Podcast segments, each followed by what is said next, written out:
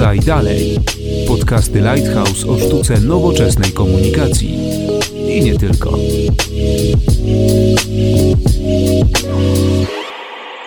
Dzień dobry, Konrad Domański. Zapraszam na 23 odcinek podcastu Podaj Dalej. Za nami konferencja dla dyrektorów finansowych zorganizowana w październiku przez Puls Biznesu.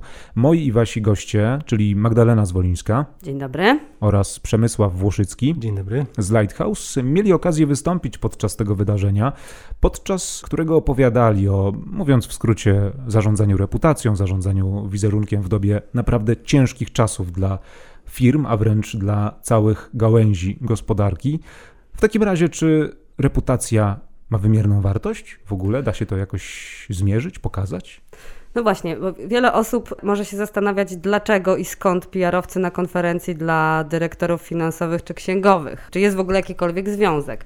W naszej ocenie taki związek jest, ponieważ e, my obserwując od wielu lat to, co dzieje się w zakresie komunikacji kryzysowej i ochrony wizerunku. Mamy bardzo dużą świadomość tego, że reputacja ma wymierną wartość i naprawdę opłaca się ją chronić, bo ochrona reputacji i tak zwana prewencja kryzysowa to nic innego jak polisa ubezpieczeniowa od wizerunku. I Przemek jako osoba, która jest odpowiedzialna u nas w Lighthouse za finanse, doskonale też wie o tym, że reputację da się przeliczyć na pieniądze. Tak, dokładnie. W praktyce gospodarczej obserwujemy, że wartości niematerialne stanowią coraz większy udział w strukturze aktywów wielu spółek. W takich pozycjach jak marka firmy czy marka produktu. Oczywiście są wielkie problemy księgowe z wycenieniem takiej wartości, ponieważ wycena opiera się na przyszłych przepływach finansowych, a szacowanie takich przepływów jest bardzo subiektywne. Co nie zmienia faktu, że takim bardzo wymiernym momentem, w którym e, widzimy, jak reputacja wpływa na wycenę spółki, jest moment, w którym padają na łeb na szyję notowania firmy na giełdzie na skutek właśnie wizerunkowego kryzysu. Tak jest i może byśmy taki przykład opowiedzieli, całkiem niedawny, świeży przykład e, firmy H&M. Sytuacja miała miejsce w Norymberdze w Niemczech. E, odzieżowy gigant H&M został oskarżony o przechowywanie i wykorzystywanie danych wrażliwych e, pracowników.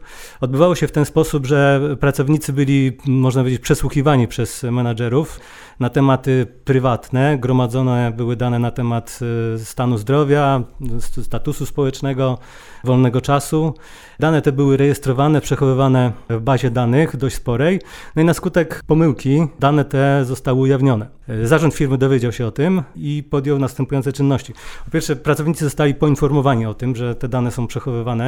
Wszczęto wewnętrzne śledztwo, mając na celu wyjaśnienie, jak do tego doszło.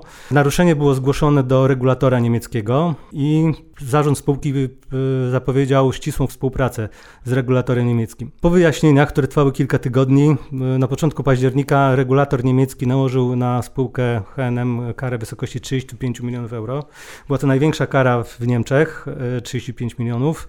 Druga co do wielkości w Europie, we Francji Google na, został ukarany karą 50 milionów euro. Więc spółka przyjęła tą, tą karę, zapowiedziała nawet ku uciesze regulatora, ku zadowoleniu regulatora odszkodowania dla pracowników, to jeszcze jakiej to będą wysokości nie wiemy. Spółka też zapowiedziała poprawienie procedur wewnętrznych, wewnętrznego audytu, przeszkoliła pracowników, menadżerów, zmieniła w ogóle menadżerów w Norymberdze. Natomiast jak, jak odczytali to akcjonariusze? Kurs akcji na, na, na informację, że spółka została ukarana karą 35 milionów spadł dość drastycznie. Natomiast akcjonariusze, gracze giełdowi, inni stakeholdersi ocenili, że spółka zachowała się dobrze, że rzeczywiście chyba posiadała dobre procedury i kurs y, bardzo szybko powrócił do poprzedniego stanu. Także poza karą spółka nie poniosła żadnych strat finansowych w zasadzie. No właśnie, natomiast to jest ewidentny przykład na to, jak bardzo wrażliwym tematem są właśnie te kryzysy reputacyjne i te negatywne informacje, które się y, pojawiają w przestrzeni publicznej. No bo zobaczcie, to jest tak, oprócz tego oczywiście, że H&M dostał, no bolesną jakby nie było, karę w wysokości 35, milionów. 35 mhm. prawda, milionów euro, no na co, no to to jest taki klasyczny kryzys, którego to, który trudno było przewidzieć, no po prostu wynikał z jakiejś złej woli czy błędów zarządczych, czyli najczęstszego źródła tak. kryzysów, jak mówią wszystkie statystyki, no to oprócz tego, gdyby tym kryzysem zarządził źle, a to o czym mówił przed chwilą Przemek, to znaczy te wszystkie rzeczy, które H&M zadeklarował, natychmiast natychmiast wypuścił oświadczenie, w którym powiedział, co zrobi. Przyznał się przede wszystkim. W pierwszym akapicie przeprosił tych wszystkich ludzi, których dane tak wrażliwe zostały naruszone i zadeklarował mnóstwo różnego rodzaju działań, żeby to naprawić. To spowodowało, że po pierwszym tym takim niepokoju inwestorów, który się odzwierciedlał tym, że po prostu te akcje spadły, one odrobiły. Natomiast no, gdyby H&M nie miał tej świadomości kryzysowej, no to możemy sobie teraz spekulować, ale mógłby, no, mogło to być to coś, co, co byłoby trudne do odrobienia w tak krótkim czasie. Innym przykładem podobnej sytuacji jest coś, co spotkało Facebooka przed wakacjami w czerwcu, bo e, okazało się, że Facebook, no jak wiemy, no nie od dziś jest troszeczkę w cudzysłowie umaczany w różnego rodzaju afery, takie jak Cambridge Analytica, czy jakby te zarzuty wobec Facebooka, że w niewystarczający sposób walczy z hejtem, czy, czy z szerzeniem e, nieprawdy, dość często się powtarzają, do tego stopnia, że w czerwcu e, wiele międzynarodowych koncernów powiedziało dość, powiedziało, mam, sprawdzam i e, wzięło udział, można chyba tak powiedzieć, w bojkocie, wycofując reklamy z Facebooka. I w tym bardzo dużo, bardzo dużo światowych znanych marek. I znowu, to spowodowało i e, też widziałam mnóstwo publikacji w międzynarodowych mediach na ten temat, gdzie lidy brzmiały tak: Facebook stracił 7 miliardów dolarów. Więc znowu, w ciągu jednego dnia na skutek bojkotu, i to nie byle jakiego bojkotu, bo nie jest to bojkot, który tak naprawdę, tak jak znamy bojkoty konsumenckie w Polsce, tylko poważny, wielki bojkot ze skutkami wymiernymi dla Facebooka, no spowodował znowu takie tąpnięcie gigantyczne na giełdzie. Ja bym jeszcze może podał inny przykład, który, który też miał miejsce w, w czasach COVID-u na Wyspach Brytyjskich. Chodzi o spółkę Sports Direct. To jest spółka, która zajmuje się sprzedażą akcesoriów sportowych. Spółka na skutek swoich działań taką łatkę dostała z spółki, która ignoruje prawa pracownicze. I dlaczego to się stało? Bo po pierwsze, zaraz na początku, w marcu, na, na początku COVID-u, rząd brytyjski wydał zalecenie, żeby zamknąć wszystkie sklepy, które nie sprzedają rzeczy niezbędnych do życia. Więc e, spółka, zarząd spółki uznał, że, że rzeczy, e, akcesoria sportowe, buty sportowe. Tak, te buty sportowe, ciężarki są niezbędne do życia i nie zamkną swoich sklepów na co się naraził dość mocno politykom, interweniowali politycy. E, następnie podwyższył ceny swoich akcesoriów nawet o 50%, co też e, spotkało się z dość, dość sporym hejtem i bojkotem nawet towarów. E, I tutaj mamy już no, rzeczywiste straty finansowe. Zwłaszcza, że Sports Direct to mi się zawsze z rabatami wręcz kojarzy, jako firma, no, która cały czas obniża tnie ceny. Tak, a tutaj podwyższyła pewno po to, żeby, żeby wprowadzić rabaty. Natomiast rzeczywiście niektóre ceny wzrosły o 50%. Następnie jeszcze rząd brytyjski wprowadził program pomocowy dla pracowników, czyli płacił 80% E, pensji dla pracowników, którzy przebywali na urlopach. E, pracownicy byli zobowiązani do po prostu przebywania w domu i nie robienia nic. Natomiast zarząd spółki postanowił nagiąć trochę te przepisy i zaczął zmuszać pracowników do pracy, tych, co są na urlopach, e, oficjalnie jako, jako wolontariusze, czyli wolontariusze pracowniczy zostali, zostali zmuszeni jako wolontariusze. No i co się stało? Był, był, tak jak powiedziałem, już bojkot, straty finansowe, ataki polityków, łatka, znaczy, jak, jak, jakiej wysokości straty finansowe, to nie, nie wiadomo.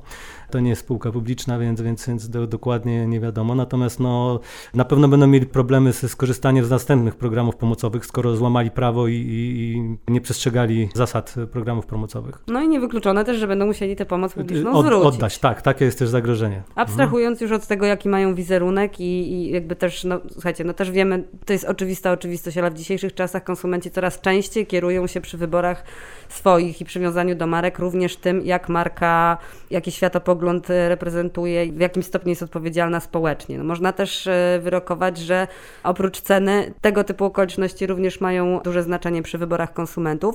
No i takie postawy na granicy nie tylko prawa, ale też właśnie etyki na pewno markom nie pomagają na dłuższą metę. Więc reasumując, no nie opłaca się. No po prostu kryzysy wizerunkowe na dłuższą metę są Kosztują. skrajnie mhm. nieopłacalne. Więc odpowiedzieliście też jednocześnie na, na moje kolejne pytanie, które planowałem zadać. Czy warto chronić to, co ciężko tak naprawdę wycenić? No bo jak widać, warto to chronić, bo później straty mogą być niewyobrażalne. Ale czy w kontekście tego, no jakby nie patrzeć, cały czas wielkiego kryzysu, który spotkał całą gospodarkę, łatwo jest namawiać do inwestowania w prewencję kryzysową? Ja sobie zdaję sprawę z tego, że to jest taki moment, w którym wszyscy zaciskamy pasa. Oczywiście teraz bardzo wiele, wiele firm a, zwłaszcza osób odpowiedzialnych za finanse będzie raczej y, skłaniać się ku oszczędzaniu, a nie wydawaniu czy inwestowaniu dużych pieniędzy, ale to jest trochę tak, że jakby ja, ja mam świadomość tego, jak obserwuję to, co z nami się dzieje wszystkimi od marca tego roku, że ta komunikacja kryzysowa to jest jakaś absolutna podstawa, która jest w stanie, ja, ja święcie w to wierzę, przejść biznesowi no, troszeczkę suchszą stopą przez te wszystkie turbulencje, po prostu. I no, to jest coś, na czym nie warto po prostu oszczędzać, bo wszyscy żyjemy dzisiaj w permanentnym kryzysie. Świadomość tego, jak dobrze się komunikować i sprawnie w takich e, okolicznościach, no to jest podstawa, która może bardzo wiele ułatwić, po prostu. Mhm. Ja to powiem, że z, z, punktu widzenia finansowego warto, bo, bo to się może opłacać. No właśnie, tak jak Magda powiedziała, e, żyjemy w czasach niepewnych, czyli jakby kryzys może się zdarzyć, e, jest bardziej prawdopodobny niż, niż w czasach stabilnych. Dlatego te inwestycje nie są takie duże, natomiast mogą się finansowo bardzo opłacać. Czyli nie wystarczy mieć po prostu w firmie rzecznika? Oczywiście rzecznik to jest bardzo potrzebna funkcja, natomiast też no, z naszych doświadczeń e, właśnie w komunikacji kryzysowej, no to jest dość wąska specjalizacja, umówmy się, jeśli chodzi o tą komunikację i często zdarza się tak, że ona rządzi się troszeczkę innymi prawami niż taka komunikacja w czasach e, spokojnych, mniej stresowych. I dobrze jest po prostu przygotować się pod tym kątem, wyłącznie pod tym kątem. Bo często jest tak, że po prostu mówię, no, w tych spokojnych czasach prowadzimy super fajną komunikację z naszym otoczeniem, świadomie gdzieś tam tą reputację budując, natomiast w sytuacji kryzysowej dochodzi ogromny stres, praca pod presją czasu, konieczność podejmowania bardzo szybkich i bardzo odpowiedzialnych decyzji i można się do tego przygotować zawczasu. I to jest właśnie ta polisa ubezpieczeniowa, jak my to nazywamy, od reputacji, która może w takich sytuacji pomóc. I jeśli możemy do czegoś takiego się przygotować, to jednocześnie się troszeczkę no, pozbawiamy tych wyzwań, które mogą nastąpić w czasie, kiedy tfu odpukać, ale jakieś tąpnięcie, jakieś mleko się wyleje, po prostu. To jest, słuchajcie, tak jak kupujemy nowe auto, czy jakiekolwiek auto, nieważne, czy nowe, czy stare, no to jest to dla nas oczywiste, że kupujemy do tego polisę ubezpieczeniową od stłuczki. Jak siadamy do tego auta co rano, to się nie zastanawiamy na tym, że o Jezu, no dzisiaj ktoś mi może wjechać w zderzak, tak? Mhm. Natomiast no mamy to ubezpieczenie, po prostu jedziemy spokojnie, bo wiemy, że w razie czego no to jest ta polisa. Z prewencją kryzysową i z całym tym systemem takiej ochrony reputacji jest bardzo podobnie, po prostu. A mówię, a czasy mamy takie, że ten kryzys, no nie, nie, nie chcę jakoś tutaj straszyć nikogo, no ale wisi w powietrzu. No jest o wiele, tak jak Przemek powiedział wcześniej, jest o wiele bardziej prawdopodobny. A poza tym chyba budowa reputacji bardzo dużo kosztuje i długo trwa. Reputacja się buduje długo, natomiast stracić ją można w jednej chwili, jedną wpadką. Dokładnie tak. A uchylicie troszkę rąbka tajemnicy, co to kryzysowe przygotowanie, ta prewencja oznacza? No właśnie, wiesz co, no i tutaj też dotykamy dosyć ważnej rzeczy, bo to jest cały zespół działań, żeby tak to nazwać. Jakby to, to, to nie jest tak, że jesteśmy w stanie się do tego przygotować w ciągu jednego dnia. Bo z jednej strony w ramach takiej prewencji kryzysowej chodzi o to, żeby mieć swoistego rodzaju radar zagrożeń, żeby codziennie gdzieś tam mieć świadomość, jakiś podgląd pod to, na przykład co mówią o nas nasi konsumenci, nasi dostawcy, nasi pracownicy na zewnątrz firmy, jak ten wizerunek na zewnątrz y, rezonuje, jak się kształtuje. Dla przykładu, no to jest tak, że nie wiem, jeśli jest firma, która, no jest sobie firma X, tak? I nagle na, nie wiem, portalu GoWork pojawia się jednego dnia kilka wpisów na temat tego, że ktoś nie poleca pracy w tej firmie, bo w dziale takim i takim dzieją się po prostu bardzo złe rzeczy, tak? No to to dla kogoś, kto się taką reputacją zajmuje, jest już taka czerwona lampka na takim radarze, że być może warto się temu przyjrzeć, bo to może być z jednej strony jakiś pracownik, który na przykład ma pretensje i nie wiem, próbuje się odegrać, odegrać za to, że został tak, w, jego, tak. w jego, jego odczuciu niesłusznie zwolniony, ale być może coś jest na rzeczy. W związku z tym takim obowiązkiem takiego strażnika reputacji powinno być sprawdzenie, czy to jest prawda, czy nie na przykład, tak? I to jest właśnie element takiego radaru kryzysowego, który powinniśmy mieć. Dobrze by było, żeby wewnątrz firmy na przykład każdy miał, albo przynajmniej od jakiegoś szczebla, na przykład menedżerskiego, taką dojrzałość i świadomość tego, że w sytuacji nietypowej, jakiegoś ewentualnego potencjalnego zagrożenia, fajnie by było coś takiego zaraportować wyżej i mieć jasny przepływ informacji po to, żeby taka informacja dotarła do tego naszego strażnika reputacji, czyli na przykład rzecznika prasowego, bo najgorszym, co może być, być sytuacji kryzysowej, która się zdarza w miejscu, w naszej firmie, to jest to, że rzecznik prasowy dowiaduje się o tym przez telefon od dziennikarza, którym zaczyna zadawać konkretne pytanie. Proszę pana, bo ja wiem, że w wasz, jednej z waszych fabryk XYZ zdarzyło się 10 minut coś takiego. No i rzecznik baranieje, nie ma zielonego pojęcia. A gdyby ten przepływ informacji był zachowany i menadżerowie odpowiedzialni za tą fabrykę wiedzieliby, że to jest coś, co może potencjalnie skutkować kryzysem, to on by był w stanie się przygotować wcześniej na odpowiedź takiemu dziennikarzowi. I to jest na przykład druga rzecz. Czyli tak, z jednej strony monitoring zagrożeń, z drugiej strony przepływ sprawny informacji, a z trzeciej strony, bardzo nie lubię tego słowa, ale procedury określające, jak się zachowujemy, kiedy to mleko się rozleje. To znaczy tak, tak zwana procedura kryzysowa, gdzie mamy krok po kroku pokazane, jak się powinniśmy zachować, jakie sobie zadać pytania, kto się powinien zebrać, kto za co odpowiada w kryzysie i jakie decyzje powinien podejmować, żeby jak najszybciej taką sytuacją zarządzić. Zakładamy, że wydarzyło się coś bardzo złego, nasza firma przechodzi kryzys. E, czy lepiej w takiej sytuacji dać znać światu, co się wydarzyło i w międzyczasie gasić pożar, czy gasić pożar i dać znać dopiero po, jeżeli się okazuje, że udało nam się to jakoś no, przykryć, no ale gdzieś jest to zagrożenie, że, że może ta sprawa wycieknie? Odpowiedź na to pytanie jest bardzo złożona, bo to wszystko zależy oczywiście od okoliczności. Żeby to uprościć, to należy sobie zadać pytanie, na ile prawdopodobne jest, że to, co się dzieje u nas w firmie, zaraz wycieknie. Jeśli na przykład jesteśmy dużym pracodawcą, na przykład, nie wiem, jakąś bardzo istotną firmą w małym regionie, i jesteśmy firmą, w której dzieje się coś złego i wiemy, że nasza lokalna społeczność tym żyje i że zaraz pracownicy wyjdą z firmy i będą o tym rozmawiać w domach, to być może warto rozważyć decyzję, żeby pokazać tą naszą historię, zanim to się rozleje na zewnątrz, jeśli, jeśli jeszcze się nie rozlało. Natomiast, to mówię, to zależy wszystko, to, to należy rozpatrywać sprawa po sprawie. Tak naprawdę to, to jest ten moment, kiedy jest najtrudniej podjąć te decyzje, żeby zważyć to, czy powinniśmy jednak podjąć to ryzyko i poczekać, być przygotowanym w każdej chwili, poczekać na to, co, o co nas zapytają dziennikarze i wtedy mieć przygotowane już te odpowiedzi, bo to bez dwóch zdań należy zrobić i odpowiadać reaktywnie na pytania, czy wyjść z naszą historią i opowiedzieć ją wcześniej, biorąc pod uwagę, że ona i tak za chwilę ujrzy światło dzienne i tak naprawdę to jest nasza decyzja, bo jeśli ktoś inny opowie tą historię przed nami, no to może się okazać, że my mamy jeszcze większe kłopoty. Ale to jest, tak jak mówię, no ta decyzja jest zawsze y, bardzo trudna i trudno ją zważyć. Dobre przygotowanie, czyli fakt, że my jesteśmy świadomi, mamy przeszkolonych ludzi w tym zakresie, wiemy jak działać, bo mamy taką procedurę, będzie nas kosztował o wiele mniej niż, potencjalne, tak, niż, potencjalne, niż potencjalne straty, albo właśnie konieczność wydania dodatkowych pieniędzy na, e, no nie wiem, właśnie dodatkowych ekspertów, prawników, e, właśnie firmy od ekspertów od komunikacji kryzysowej itd., tak itd. Tak Profilaktyka jest zawsze tańsza niż leczenie. O tak, właśnie, tak. dokładnie tak. Wiadomo, że w przypadku kryzysów ciężko mówić o trendach i o tym, co możemy przewidywać, ale jak Waszym zdaniem firmy powinny przygotować się do kryzysu w najbliższych tygodniach, miesiącach, no w tym troszkę innym okresie, troszkę innych czasach niż, niż byliśmy do tego przyzwyczajeni? Tak, mamy za sobą tą pierwszą, nie wiem, czy jak to nazwać, czy to jest pierwsza fala, czy kontynuacja, czy teraz mamy cały czas pierwszą falę, tylko ona wezbrała na, na sile. Natomiast no to, to, co się działo w marcu i kwietniu, no to gdzieś tam był już jakiś poligon doświadczalny, któryśmy przećwiczyli.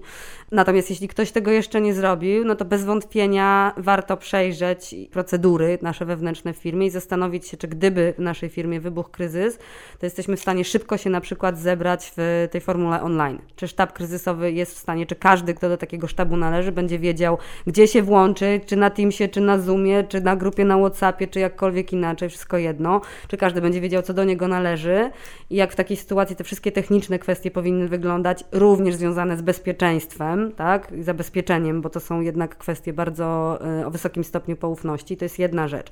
Druga rzecz, warto na pewno też zrobić rewizję zagrożeń komunikacyjnych, czy scenariuszy, które nas mogą y, spotkać, bo tak jak mówię, no komunikacja kryzysowa kryzysowa polega troszeczkę na tym, że my przewidujemy, ta prewencja kryzysowa, że przewidujemy, co jest najbardziej prawdopodobne, co nas może dotknąć, tak? No, w dzisiejszych czasach wydaje mi się, że no, niestety z bólem serca, ale, ale prawdopodobne jest to, że nadejdzie jednak fala różnego rodzaju zwolnień albo bankructw. Tak. No w przypadku bankructw, no to tutaj komunikacja kryzysowa, chociaż nie, to nie jest tak, że nie pomoże. Może pomóc, bo możemy też w no, jakiś taki sposób łagodzący straty wizerunkowe gdzieś spróbować się komunikować z otoczeniem, wyjaśniając przyczyny naszego bankructwa. Natomiast w przypadku, jeśli chcemy jeszcze ratować firmę, ale musimy zwolnić dużo ludzi, no to to bez wątpienia będzie potencjalny, potencjalna sytuacja kryzysowa, która, do której należy się bezdyskusyjnie przygotować. Tak? I to jest na przykład kryzys, który trzeba wziąć pod uwagę takiej sytuacji. To, co jest teraz niezwykle istotne w obliczu właśnie tej fali zachorowań, która z dnia na dzień no, przybiera coraz większe rozmiary, no to jest na przykład fakt, że żeby zadać się pytanie o zarządzanie emocjami pracowników. Tak? No, oczywiście mieliśmy znowu do czynienia z tym w, w marcu i kwietniu, ale teraz sobie należy zadać pytanie, to to wraca po prostu. Jak my chcemy jakby odpowiedzieć na obawy naszych pracowników w tym zakresie. To również jest potencjalny kryzys. No i myślę, że możemy kropkę postawić w tym miejscu. Trzymamy kciuki, żeby tych kryzysów mimo wszystko firmom zdarzało się jak najmniej, jakby nie mówić. Życzymy wszystkim dobrze i żebyśmy wszyscy byli zdrowi no i przeszli przez to suchą stopą. Za nami 23 odcinek podcastu Podaj Dalej, w którym, jak słyszeliście, rozmawialiśmy o zarządzaniu reputacją, o wizerunku, no ale też o kryzysach, które w ostatnich miesiącach coraz częściej widujemy, coraz częściej słyszymy o zwolnieniach, coraz częściej słyszymy o, o tym, e, co jest niestety przykre, ale jak słyszeliście, można się w jakimś tam stopniu do tego przygotować. Prewencja jest bardzo istotna. Naszymi gośćmi byli dzisiaj Magdalena Zwolińska. Bardzo dziękuję. I Przemysław Włoszycki. Dziękuję. Z Lighthouse. Konrad Domański. Dziękujemy i do usłyszenia w kolejnych odcinkach podcastu Podaj Dalej. Spodobał Ci się nasz podcast? Podaj dalej i śledź naszą stronę oraz kanały społecznościowe.